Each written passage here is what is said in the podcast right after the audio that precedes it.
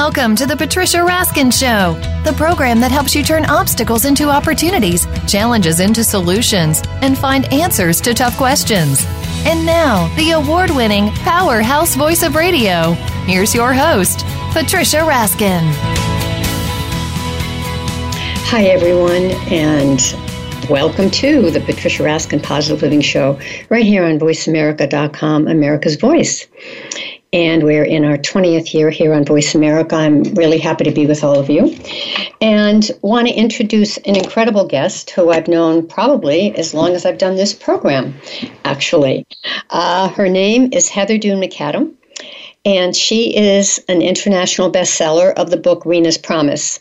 She has another book we're talking about today as well, which is called 999 The Extraordinary Young Women of the First Official Jewish Transport of Auschwitz.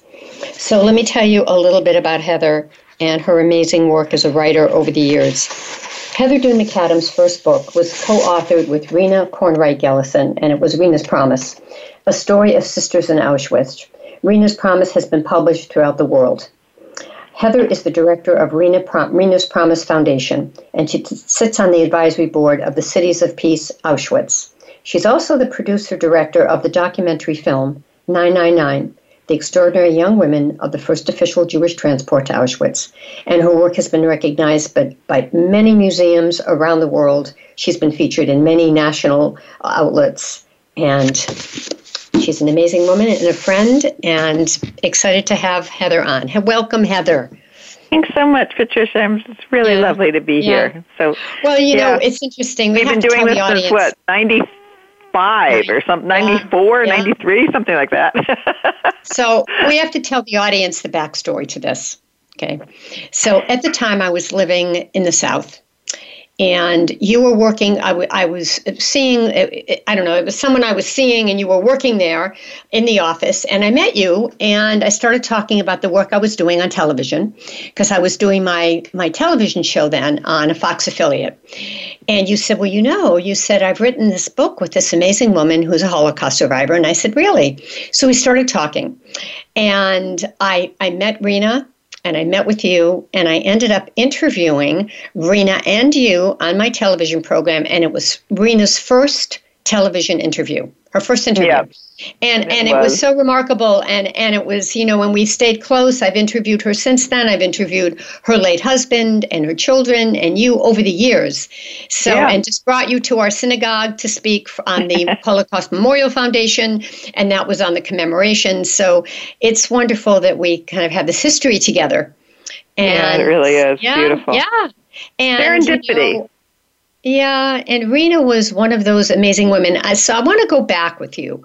What, mm-hmm. you know, what brought you to writing her story? And I want to preface this by saying, knowing Rena, this would not have been written without you.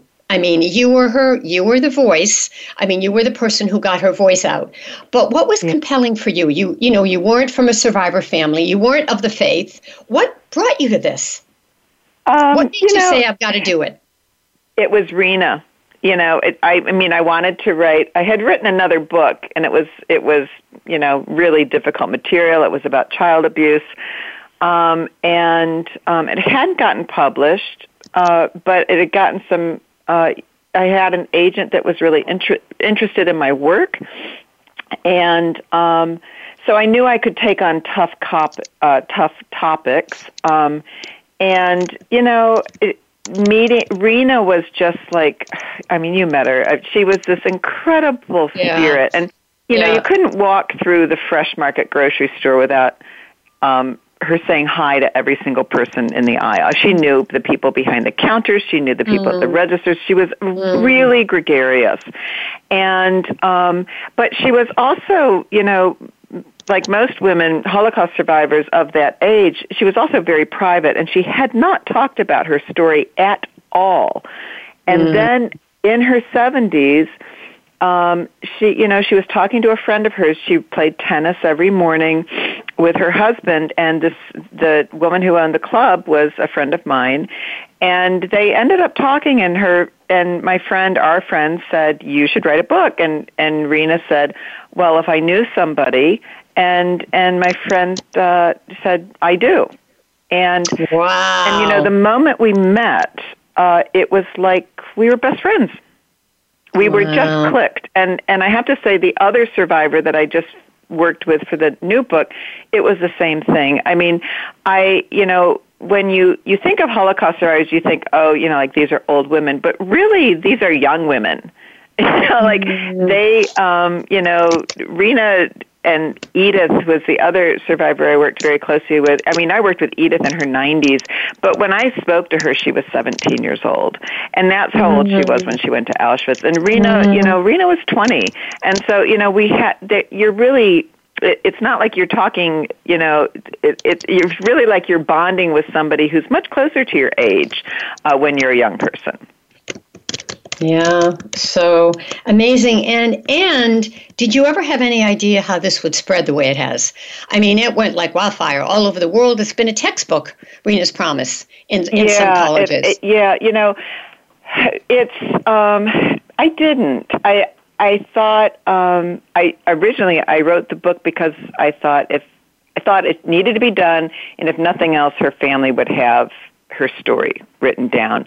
And then in the midst of working on it, um, you know, and I was working actually. I was I was getting I was still an undergraduate, and I was um, getting my degree at Salem College in Winston Salem, and actually I had written. This was like my um, my senior thesis. Rena's Promise was my senior thesis. I worked with the dean, Annette Allen, and she was worked like my editor. And I had a load of support from my teachers. I couldn't have done it without the support of of the college. And uh, I was very, you know, I was young. I was a young writer. I was doing some really difficult work. I was doing difficult research, and um, and you know it. Um, it was a very altruistic motive. You know, I I mm-hmm. I just really felt like somebody needed to tell the story, and and it was only you know I mean I had never heard of the first transport. I didn't know that the first Jewish transport to Auschwitz was 999 young women. I had never mm-hmm. ever heard of it. And so then that became, you know, it sort of became my banner. Like, why don't we know this? Why? I mean, this, mm. it, it, it upset me. It upset me that I I had studied the Holocaust. I'd read loads of literature. I had taken course in college. Nobody spoke about it, and um, and you know one of my professors at Salem College, um, he loaned me a book uh, that was about women in the Holocaust, and there was a mention in there and of of the first transport. But that's re- it was like a paragraph. And so to actually be sitting next to somebody and who was in Auschwitz for three years, longer than any Jewish man was there. Um, and to nobody, nobody had pinpointed this story. And, um, and then, you know, we had almost 20 years between Rena's Promise and 999, which is the new book. And um, and I really think the reason 999 sold and has done so remarkably well internationally, we're, we're in 16 countries, um, is that uh, because of the Me Too movement. You know, women have been Yeah. standing up and saying enough, and and so people are sort of like, well, you know, were they sexually abused? And I'm like, well, you know, it, they may not have been physically sexually abused, but they were certainly targeted Yeah. as yeah. um, as women, as young women, um, for slave labor. And and they were um, psychologically abused, physically abused. Um, they were gynecologically examined. They, I mean, that's sexual abuse in my book. Um, And you know, so you know, it's a really stunning story, and I think it's mostly stunning because we've ignored it for seventy-five years. Yeah, yeah, yeah. You know, it's it's interesting because you you wrote Rena's Promise. It's almost twenty years ago now, right? Mm-hmm. And then in between, you wrote other books. Yes. Yep. And then you wrote on 999. Now, Marina was in the first Jewish transport, so she was among these women. But She it, did. it Yep, you know, she it knew. was right. It, it, what inspired you to write 999? Because you wrote it after Rena passed. Did you I use did. some of the things you know, she talked the about? The reason I ended up doing 999, first of all, I did it kicking and screaming. I really didn't want to write another Holocaust book. Writing Holocaust books is not something you go, oh, I have an idea. like, this will be Mm-hmm. fun, right? It's not. And, um, and, you know, the, uh, I went actually. Um, it was the 70th anniversary of the first transport, which is that's March 25th, uh, 1942. So I was actually living in Europe, um, and my mother had passed away, and I had sort of run away for a year. And my boyfriend at the time, who's now uh, you know my partner, um, we were he's British, and we were living in England. And I realized that you know I could fly to Slovakia for like nothing, and mm. um, and I said to uh, Simon, my partner, you want to go to Auschwitz with me? And um, we flew to Slovakia for the 70th anniversary, and we went to Poprad, this tiny little town in uh, northeastern Slovakia. Mm. And the plan was, and I had it all planned out. Uh, we took a camera. We decided to film it, and I was blogging, which is like video blogging. I mm-hmm. was blogging. Um, the book had come out on Kin- the Kindle edition. It was the first year of Kindle. It had done really well digitally, and Amazon was running a um, promotion on it on the on that day mm. of, of the anniversary. And I got to Slovakia, which uh, you know there were ceremonies going on. The prime minister of wow. Slovakia there. There were, I mean, and I and and people were like, "What are you doing here? What's this like American blonde doing in you know?" Mm. And I was like, "Well, I wrote a book about one of these women, and nobody knew about my book because it had never been translated into ah. Slovak." And um, suddenly, I felt like a rock star, and um, and and probably the most amazing, well, definitely the most amazing thing. So I traveled with, I had a letter from Rabbi Jonathan Sacks that I um, left at there was a plaque. There was a plaque at the railway station. I left this letter, and with his letter, um, I had a list of women that I knew had been on the transport. And I had gotten this list. There was about 22 names on it with the help of the USC Shoah Foundation and with the help of Rena from Writing Rena's Promise. So I, I knew women who had died in Auschwitz, and as far as I knew at that point, there was no comprehensive list of names. And one of the girls on that list, her name was Adela Gross, and she died in Auschwitz. Mm. And her Slovak mm. surviving family came to the railway station and saw her name. And they contacted me. And mm. we are talking 70 years later, they found out what happened to their cousin. Um, actually, they would have been niece. That she would have been their aunt um, in Auschwitz, and it was that moment um, that I'm, I cried just thinking about it. That I went, "Oh my God, there are mm. so many stories out there, and mm-hmm. if I can help people have peace um, by bringing these stories into the light." Um, you know, I mean, the we don't have a death date for Adela. We never had found. We were never able to unearth that. But the family now knows how she went to the gas chamber, and and they know that um, she held her head high. She helped girls that were crying and weak and sobbing. You know, she had courage. Um, she was selected because she was beautiful, not because she was sick. Um, and you know, they can carry that. You know Hey, um, um, Heather. Yes. We have to break and jump in. It was great and it's so important. Uh, we'll talk about it when we come back from break. All okay. right. Thanks so much. We're going to take a quick break now. We'll be back with um, Heather Dune Macadam.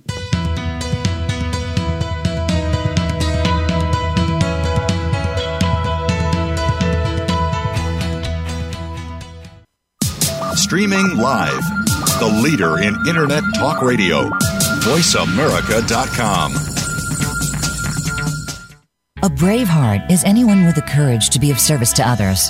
If you have that courage, then Bravehearts Radio with Brian Reinbold is for you. Even if you aren't yet, you'll want to still tune in to get inspired, create your own story to share, and change your life for the better. Listen to the stories of service and courage shared by amazing guests, and your input too. Listen for Bravehearts Radio, Mondays at 4 p.m. Eastern Time and 1 p.m. Pacific Time on the Voice America Variety Channel. Remember, doing good anywhere does good everywhere. Do you want to hear a show about football? How about football moms? What if we told you that was just a start?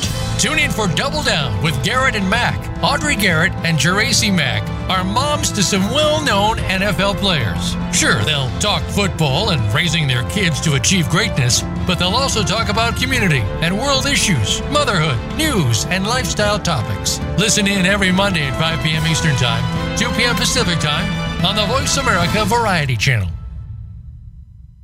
Psych Up Live with host Dr. Suzanne Phillips offers a psychological perspective on coping with common and current life issues. This show addresses topics as varied as marital stress, insomnia, depression, raising teens, campus violence, and building self resilience. Listen in as Dr. Phillips and her guest experts share the latest in books, findings, and information that will inform and enhance your life journey. Psych Up Live is heard every Thursday at 2 p.m. Eastern Time, 11 a.m. Pacific Time on the Voice America Variety Channel.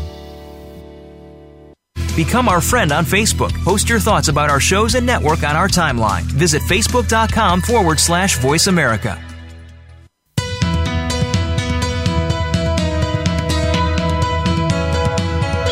You are listening to The Patricia Raskin Show. If you wish to call into our program today, please call 1 866 472 5788. That number again is 1 866 472 5788. You may also send an email to patricia at patriciaraskin.com. Now, back to The Patricia Raskin Show.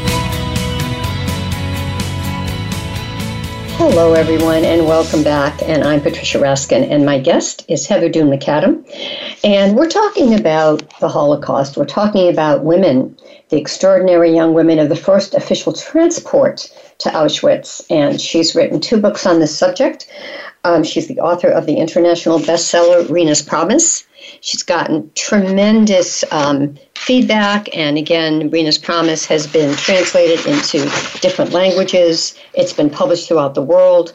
Her first book was Rena's Promise, a story of sisters in Auschwitz, Auschwitz and she's the producer, producer and director of the documentary film, which is also a new book, 999 The Extraordinary Young Women of the First Official Jewish Transport to Auschwitz. Now, you know, I bet you get asked this question because, you know, you are blonde and a lot of a lot of us of the Jewish faith of which I am are not. Do people say to you, are you Jewish? And and I know that you're not. And then do they say, well, why would you write this book and get so involved if you're not Jewish? Do you get that question? Um, I, I've gotten a few times, and, and one of my favorite stories is that a woman who uh, she was actually the director of um, of one of the uh, uh, of one of the Holocaust museums, and um, years ago, and she said, "What's it to you?" And I went, and I looked oh. at her. I was sort of shocked, and I went, "I'm a woman. I'm a human being. Yeah. I don't think you have yeah. to be Jewish to relate to the Holocaust." And yes. um, and I think probably, um, I think probably I'm able to come at it in a different way because I don't have the history.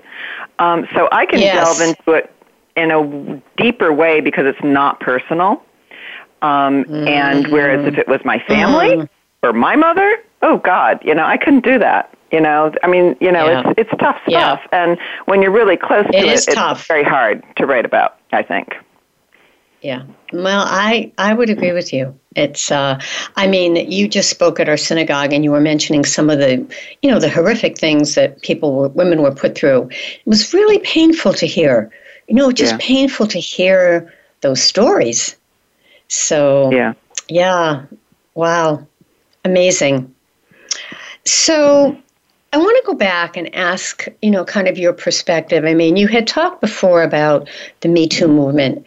How do you see this, you know, this book, 999, The Extraordinary Young Women of the First Official Jewish Transport to Auschwitz? How do you compare that to the Me Too movement? Or how do you, where's the, where's the tie in?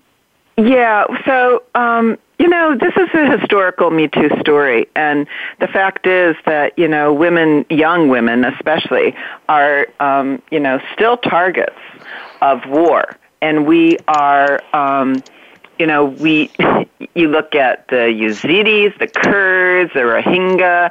You know, women are are always always targets in genocide and and first targets because if you want to destroy a race of people you you destroy young women, right? They're going to be the nurture, mm-hmm. future nurturers of a race. And and so um, that's that's definitely part of it. And but the Me Too movement brought awareness of women's rights and women's issues, and in terms of how we've been quiet quieted or silenced for so long and and I say something very you know this is quite controversial but you know Holocaust history has been owned by men and mm-hmm. um and the only really female voice that everybody knows is Anne Frank and she's a mm-hmm. teenager who you, we have a diary we don't know what happened to her in Auschwitz mm. and because of the work I've done we do know and mm-hmm. um, and and I think that becomes really important because you know women,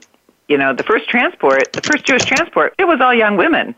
We own the Holocaust history there, and um, and the fact that um, there are so many men that you know were there, but they were there for six to eight months, nine months. Mm. The women I work with were there for three years. Mm. 1942. Mm, wow. Yeah, yeah, pretty amazing. Now, you know, we talk about Rena, and we talked about how Rena was so um, effusive and positive no matter what she went through. And, you know, there were lots of stories in the book where she escaped death, you know, by a hair, really. Right. Um, you know, do, do you think that is what kept the women who stayed alive, not just Rena, but the other women in the 999 transport? Do you think what kept them alive was their attitude and their absolute will to live? I would say yes. I mean, there's a lot of luck involved in here as well. But I remember saying to Edith, um, and Edith is the other survivor I worked with on this new book. I said to her, Edith, how come you don't suffer from depression? Yeah. And she said, you know, when you got to Auschwitz, if you ha- if you if you had it in you already, whatever you know psychological things you might have had, you that might never have been triggered if you didn't end up in a in a concentration camp or a death camp. But if you went through it and you had that little thing, you know, that little yeah depression, then then it would trigger. And she said, and I didn't have it.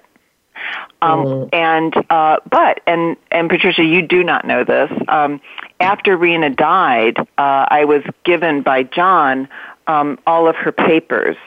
And in those papers, there was a report um, with a psychiatrist about how she was suicidal in the 60s. Mm. And nobody in the family knew about it. Mm-hmm. So, you know, uh, we can say, you know, Rena had a great sense of humor, as did Edith.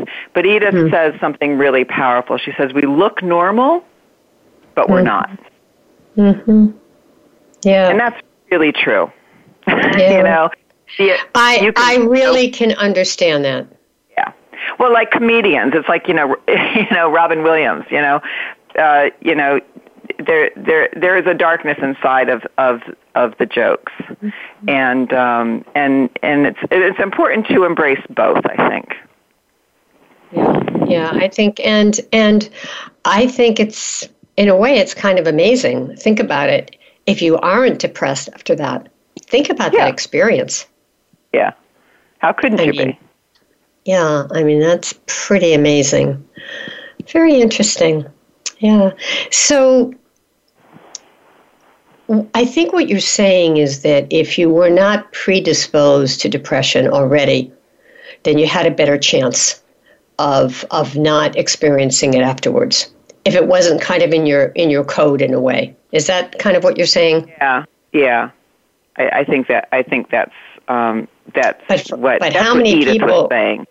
But how many people didn't have that? I mean, that's yeah, you know, I mean, I mean, you know, it took a great deal, as as um, Linda Breder says, who's one of the women in in the book.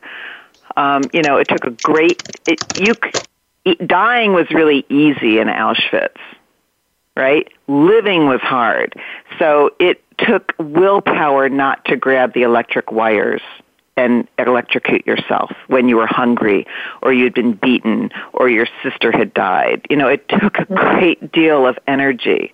Yeah. And um and you know it that's that's a real you had to want to live to live in Auschwitz. You had to want to live. yeah, yeah.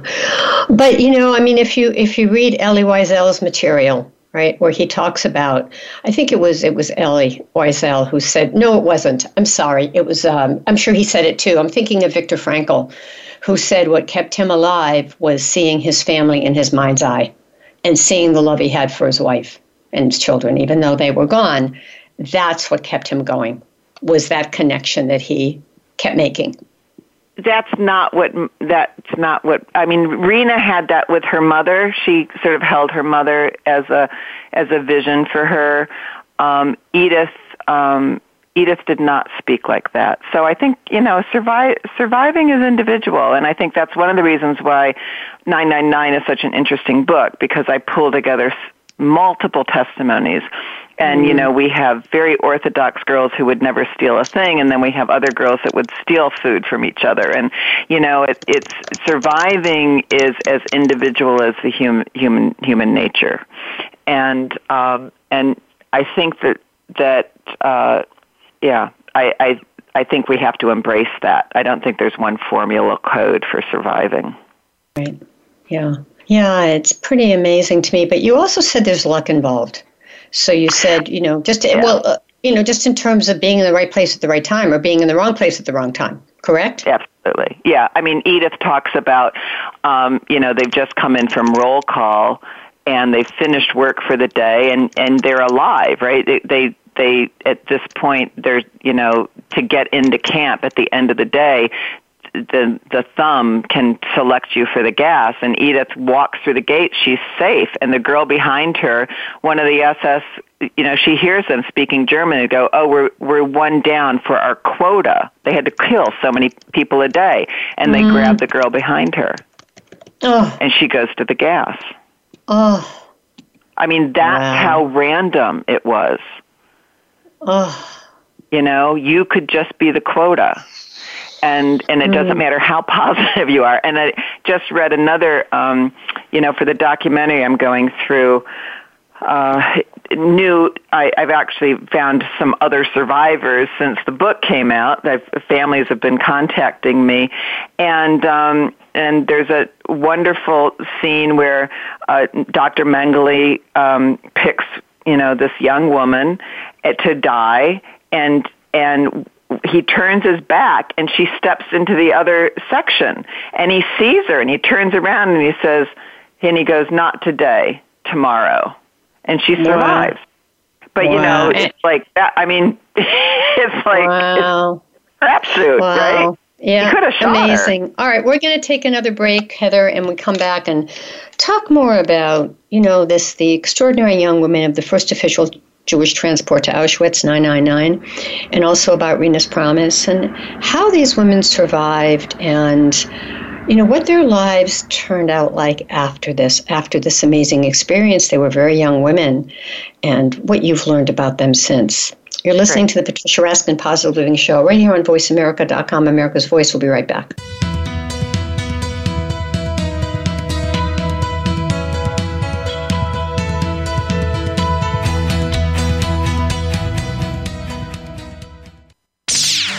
Internet's number one talk station. Number one talk station. VoiceAmerica.com.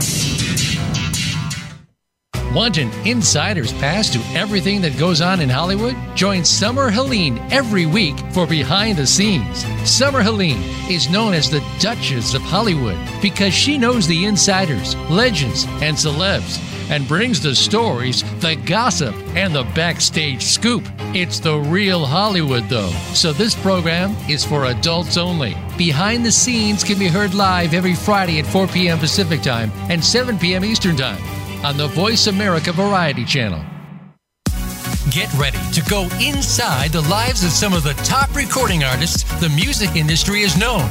Join host Troy Bronstein every week as he becomes a prince among queens. Troy discusses the careers and past, present, and future projects from these artists. And if there's time in each show, you just might hear some performance gems as well. Listen for Prince Among Queens every Thursday at 3 p.m. Pacific Time and 6 p.m. Eastern Time on the Voice America Variety Channel. Are you finding your frequency? It can be described as that space between failure and success. It's the future of digital media. It's finding your voice. It's engaging topics, content, and ideas. Jeff and Ryan discuss the digital media space and all of its aspects. It's about making the mistakes, taking the chances, summoning the intestinal fortitude to step out of your comfort zone, and discovering what you can accomplish when you decide to try, decide to learn, decide that you have something to say, and find your frequency. Live Fridays at 12 noon Pacific Time, 3 p.m. Eastern Time on the Voice America Variety Channel. Voice America is on your favorite smart speaker. If you have Alexa or Google Home, go ahead and give us a try. Hey, Alexa, play Finding Your Frequency podcast on TuneIn.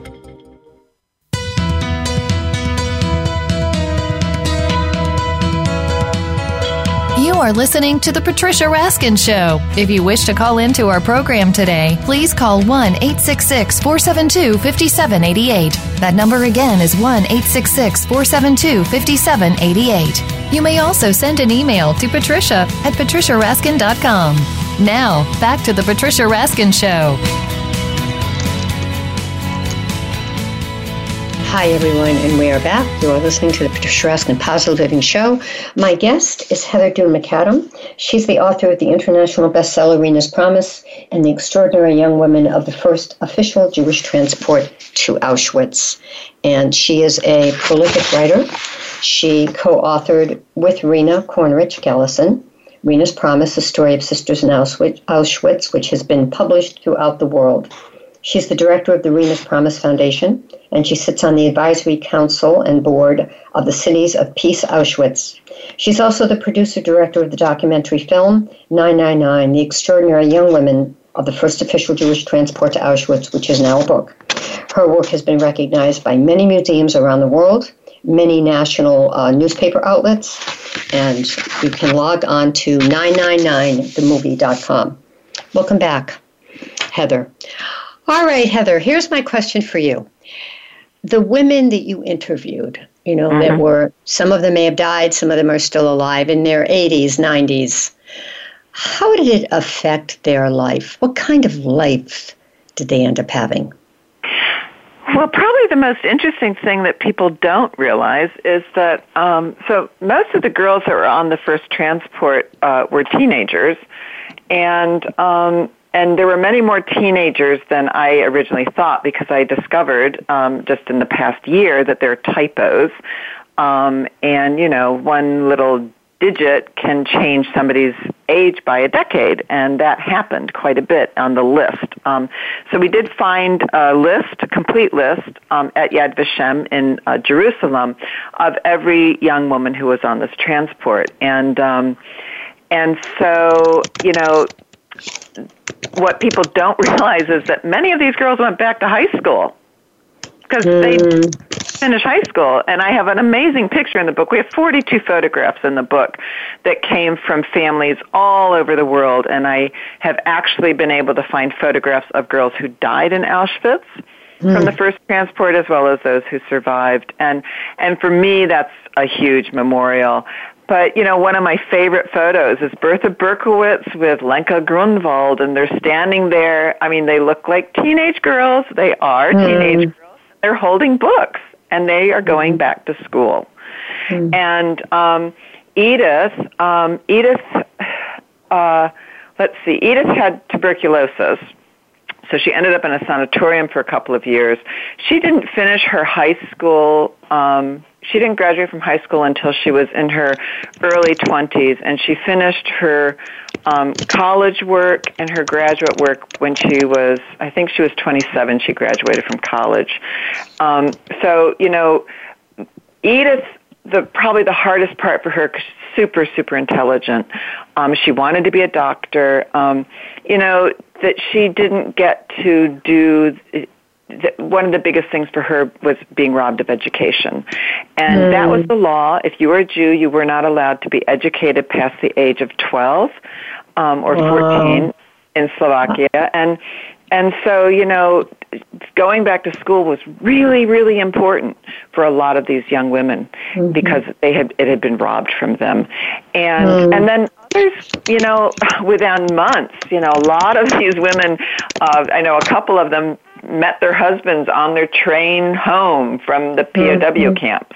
I'm sorry, not mm-hmm. POW, from the concentration camps and um, and the displaced persons camps. And uh, they, you know, there's so many stories of you know looking over and seeing this nice Jewish boy who was in Bergen-Belsen, and, and you mm. know the mm. next they're married. So many of them started families. Um, I do not know a single girl from the first transport who did not have a miscarriage or have trouble wow. bearing. Wow. Um, did they did they stay married? These people, most of them that met in that circumstance, did their marriages Everybody last? that I know did. Yes. Yeah. Mm-hmm. There's no divorces in the bunch. Um, I, I know um, I know of one who ended up in a mental institution um, and in and out, uh, and had um, she died fairly young. Uh, but uh, all of them stayed married, and um, you know, I, I I don't know if that speaks to um, who they are, their husbands, or or just the culture of the time. Um, certainly, divorce is more popular these days than it was in their generation. But I, you know, I think I think their husbands were um, very, very committed to these these young women. Well, we saw that with Rena and her husband. Absolutely, he, yeah, he and the same with very, Edith and her husband Ladislav. Ladislav Grosman is a very, very famous writer. He won an Oscar in 1967 uh, for his uh, best foreign picture, which was uh, the um, the Shop on Main Street, an amazing, amazing Holocaust film. First, the first sort of um, Holocaust film that was ever uh, a narrative film, and um, you know, and he was by her side throughout her, you know, stay in the sanatorium for three years, and she ended up being a cripple.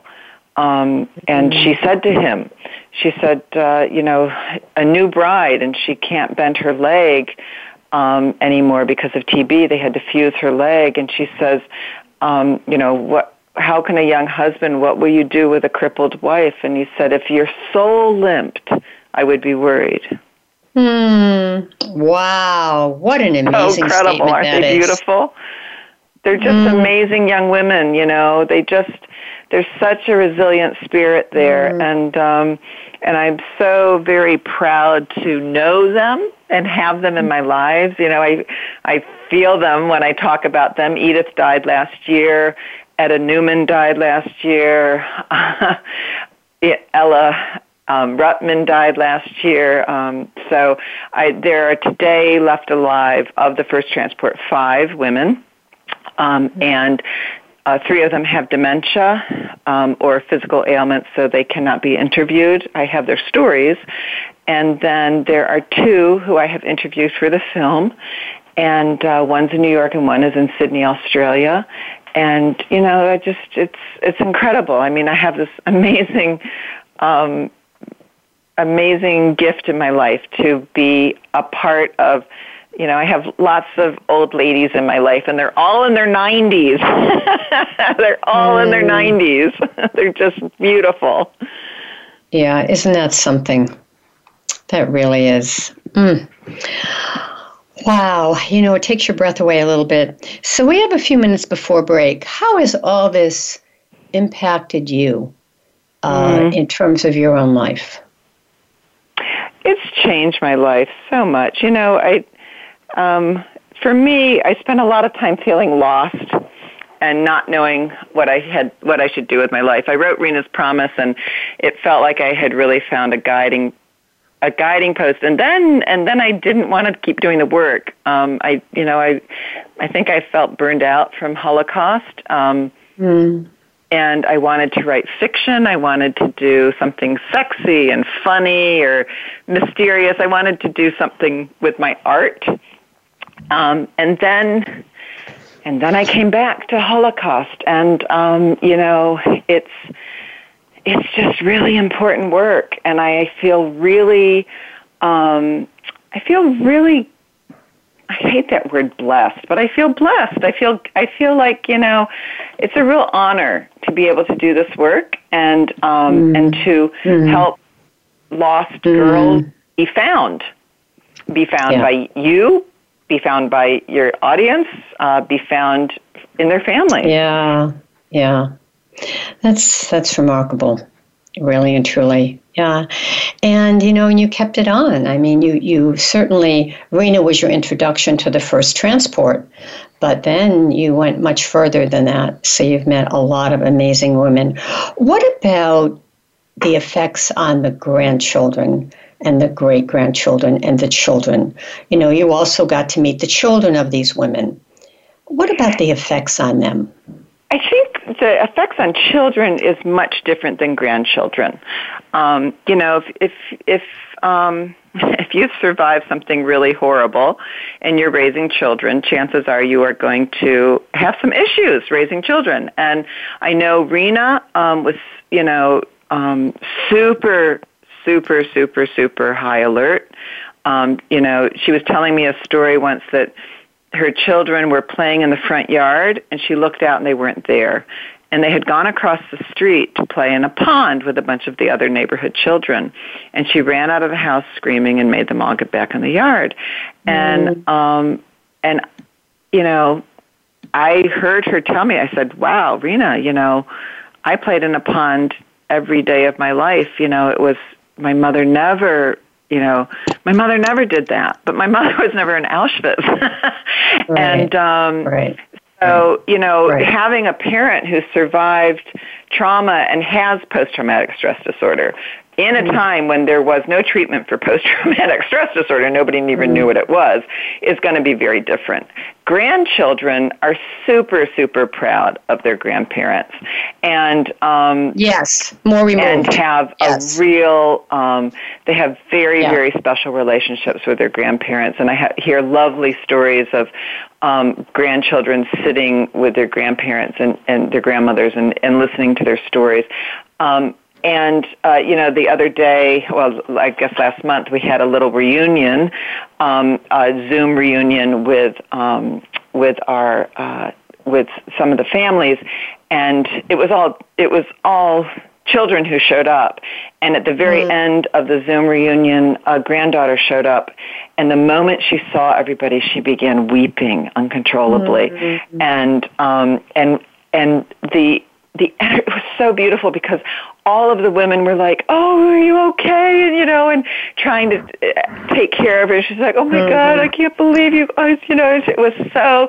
I get chills just thinking about it. Mm. It was mm. really, really beautiful, and and um, and I heard a wonderful statement by a young. Uh, uh, granddaughter in um, in Israel, and she said, "You know, my grandmother was an everyday hero." Mm-hmm. And mm-hmm. um, that, these girls were everyday heroes. Yeah. They didn't do yeah. anything, yeah. you know, like anybody's going to give them an award for absolutely. it, but they did something amazing. They had and families on that note, we're going to take a break. The everyday heroes of these amazing women. Of the book that Heather has now written, another book, 999, The Extraordinary Young Women of the First Official Transport, Jewish Transport to Auschwitz, and then also uh, the international bestseller of Rena's Promise. So we're going to take a break, and we'll come back with Heather right after the break, right here on the Patricia Raskin Positive Living Show on VoiceAmerica.com, America's Voice. We'll be right back.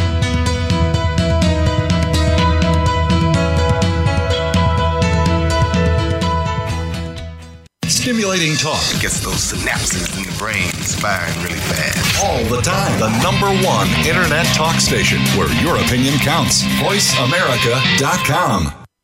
Today, our 40s sit firmly in midlife. We are starting to feel our place and have many productive years ahead. But now is the best time to plan for our future life. Listen for 45 Forward with host Ron Roel. From retirement to health and technology to caring for our parents, no topic is off the table. We don't have a roadmap to our actual future, but we can start to plan more effectively.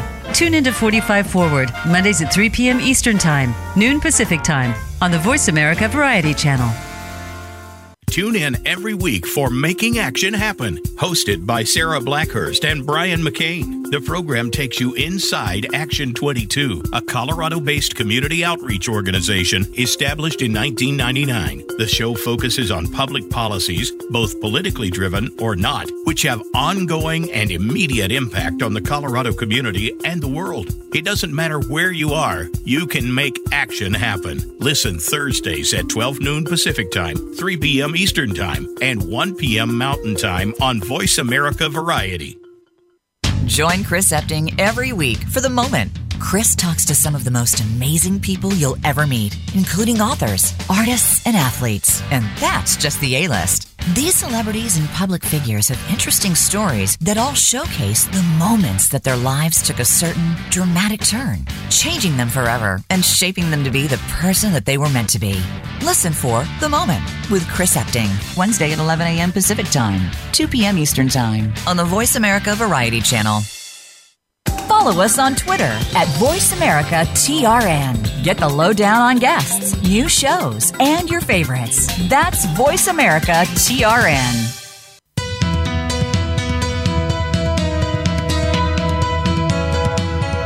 You are listening to The Patricia Raskin Show. If you wish to call into our program today, please call 1 866 472 5788. That number again is 1 866 472 5788. You may also send an email to patricia at patriciaraskin.com. Now, back to The Patricia Raskin Show. Hello, everyone, and welcome back. Um, my guest is Heather Dune Macadam, and she is the author of two international best-selling books and other books as well. And the first book that she wrote, which is when I met her, she co-authored with Rena Kornreich Gelissen, which was really Rena's story. And it was called Rena's Promise, The Story of Sisters in Auschwitz. Rena's Promise has been published throughout the world. Heather is also the director of Rena's Promise Foundation, and she sits on the board of Cities of Peace Auschwitz. She's also the producer and director of the documentary film 999, The Extraordinary Young Women of the First Official Jewish Transport to Auschwitz, which is now a book. Her work has been recognized by many museums throughout the world, many newspaper outlets and magazines throughout the world as well. And you can log on to 999 the movie or 999 the first women of Auschwitz on Facebook. All right, and it's Heather Dune Macadam. Welcome back, Heather. Thanks. All, all right. Question, and here's a toughie. Of everything that you've heard, I mean, you listened to thousands, probably just pages and pages over many years. What was the toughest thing for you to hear and to absorb?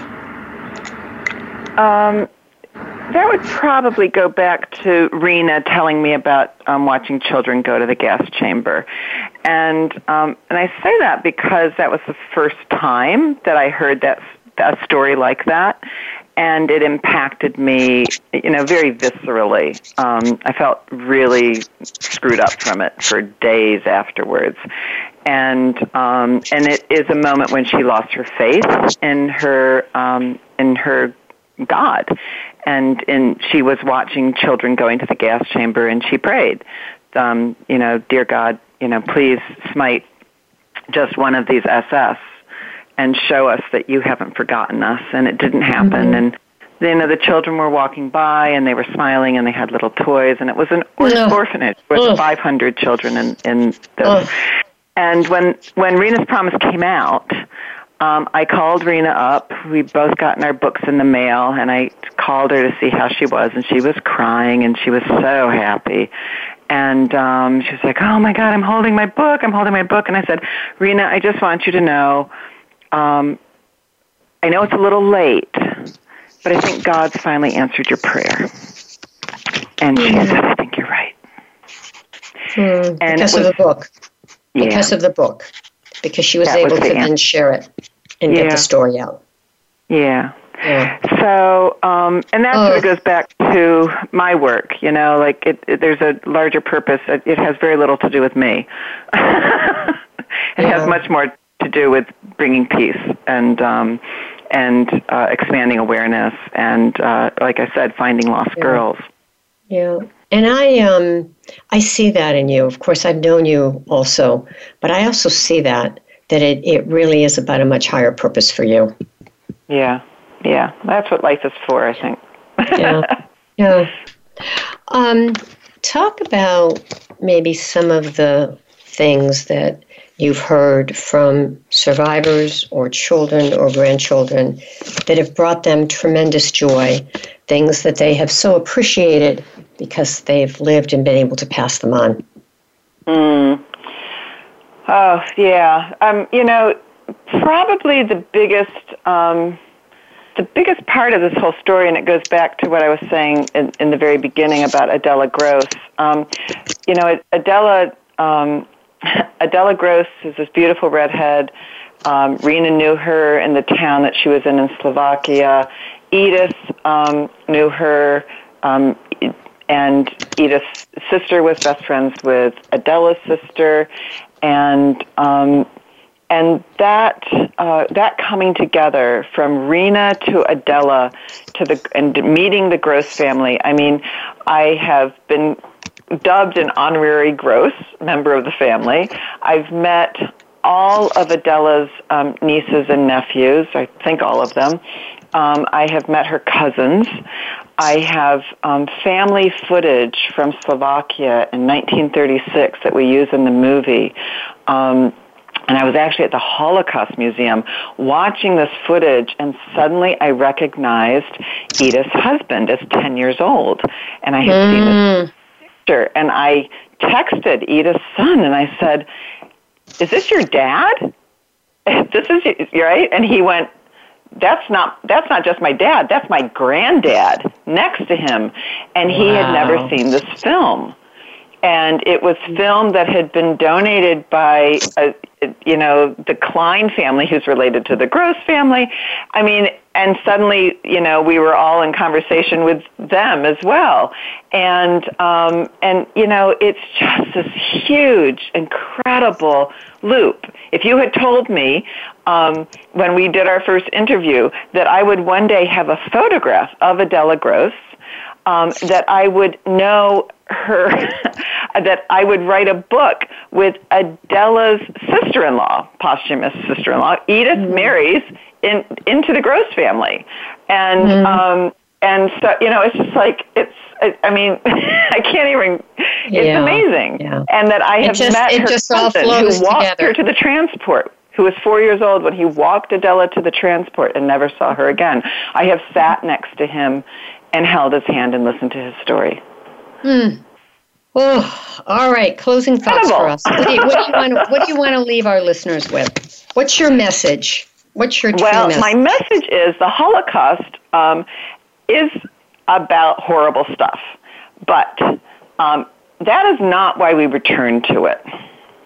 We return to it so we can be reminded of not just the horrors, but the gifts of humanity. That you know, it's what I always say um, it was the worst in people that um, that brought Rena and Edith and all of these young women and you know everybody to Auschwitz and the Holocaust.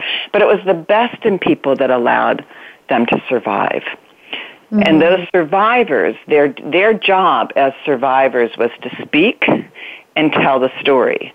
And our job, because they are now just leaving us uh, you know, our task is to continue that work and to mm-hmm. speak their truth and to remember that it is love and it is caring and compassion that makes this mm-hmm. world not Thank a Holocaust.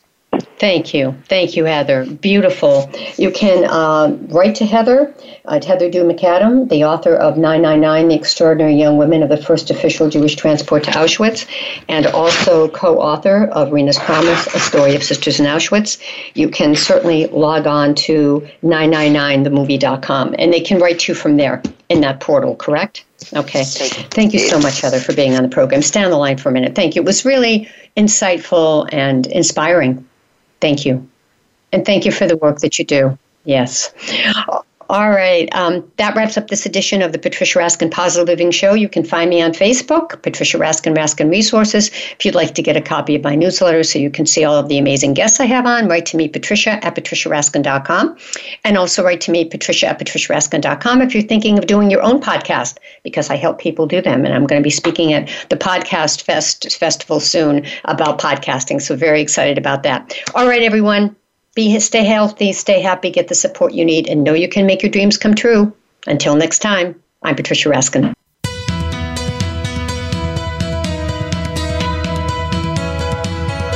Thank you for tuning in to this week's edition of The Patricia Raskin Show.